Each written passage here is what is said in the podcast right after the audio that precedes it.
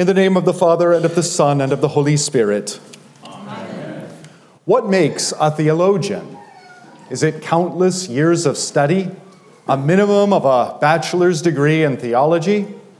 Is an MDiv from one of our seminaries required? What makes a theologian is not knowledge. While knowledge is certainly important, what makes a theologian is something far deeper and far more profound.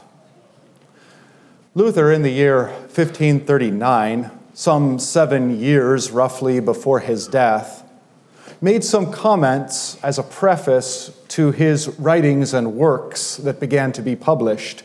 In those writings and works, he, of course, eh, or in the preface to those writings and works, he expresses his sentiment that he wishes all his own works would be burnt, that people would simply focus on the scriptures instead. He says, anything that you're going to learn from me, you could have already learned from the scriptures. And then he sets forward a methodology of becoming a theologian that he says he learns from King David in Psalm 119. That way in which one becomes a theologian consists of three Latin words oratio, meditatio, and tentatio. Oratio, prayer, meditatio, meditation, and tentatio, temptation or affliction. These things function, says Luther, as a kind of cycle, and a way in which God Himself makes every Christian, to one degree or another, into a theologian. Tonight we look briefly at oratio, prayer. Prayer is, of course, part of a conversation a conversation that's already been initiated by God in the self revelation through his Son and in his Word. When a disciple asked Christ to show him the Father, Jesus said, Have I been with you so long and still you do not know me? If you have seen me, you have seen the Father. Jesus is the express image of the invisible God. Veiled in flesh, the Godhead see, hail incarnate deity. God's revelation of himself in Christ Jesus is the opening of the conversation. And of course, the fullness of his word is God initiating his conversation with you. Indeed, how deeply we feel the poverty of our own hearts when we turn with nothing but our hearts toward God and say, Well, what should I pray about? After you exhaust your day and your usual list, that's about it. But we can pray from the riches of God's word, for it is He who initiates the conversation through His word, and our prayers are a response, a participation in that conversation. It should never cease to amaze us when we consider what prayer actually is. That we, even in our insignificance, we, mired as we are in our sins, open our lips. And this not only delights God, who makes all things, who sustains all things, this not only delights him, but our words go right into his ears. Like a loving father listening to his little children. He promises to hear us, and he delights whether your prayers are good or not. He delights in them.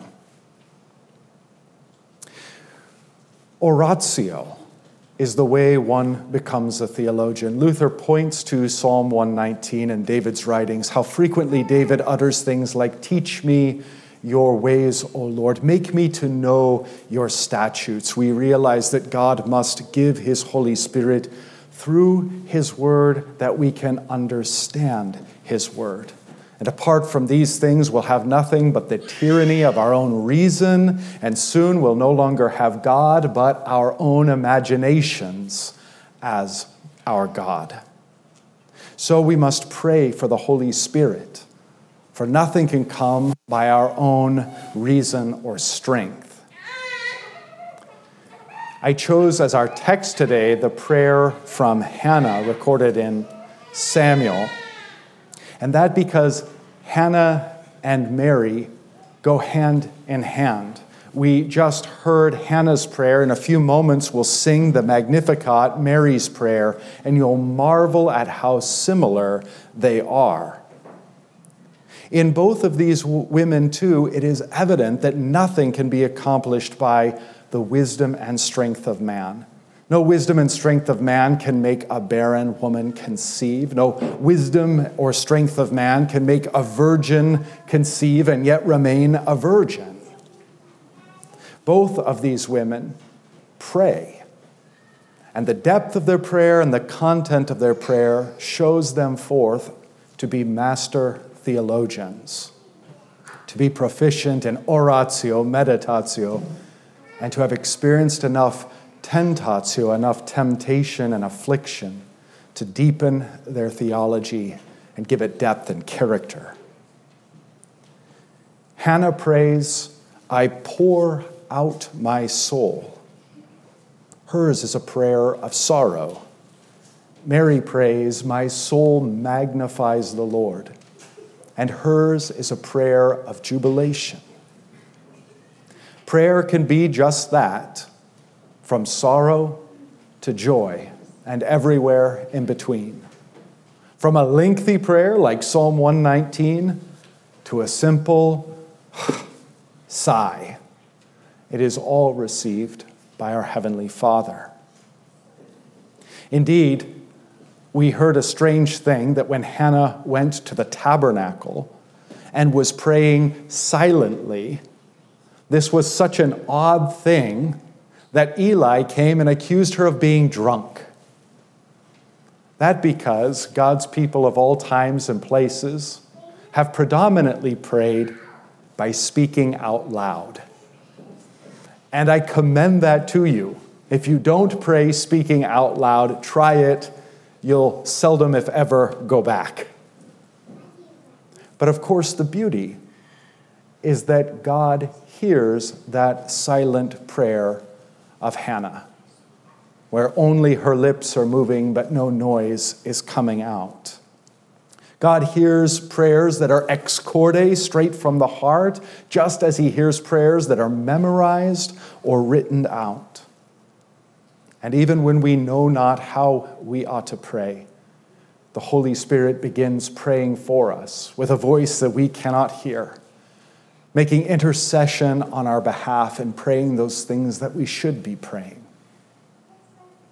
All our prayers, though we are unworthy, though the prayers themselves be unworthy, all our prayers are prayed in and through Christ, our great high priest, and thus find their worthiness before God in Him. This Advent, it is good to reflect on prayer. Jesus' birth is the answer of countless prayers. And Jesus' second coming is the answer of countless more. All the promises of God find their yes in Christ Jesus. When his disciples asked, Lord, teach us to pray, he taught no method, but rather put the Our Father into our ears and upon our lips. Jesus himself prayed from the beginning of his life to his cross. Indeed, on the cross, he prayed for those crucifying him and for you and for me. Father, forgive them. They know not what they do. And even when he felt the full weight of God's justice and wrath, because he truly bore your sins there and mine. He prayed out, My God, my God, why have you forsaken me? but note the faith, the perfect love. My God, my God. As we are conformed into the image of Christ, may our prayers be conformed into the image of his prayers. May we pray for those who hate us. And even when we feel as though God himself has turned against us, may we pray in faith and love toward him nonetheless. In the name of the Father, and of the Son, and of the Holy Spirit.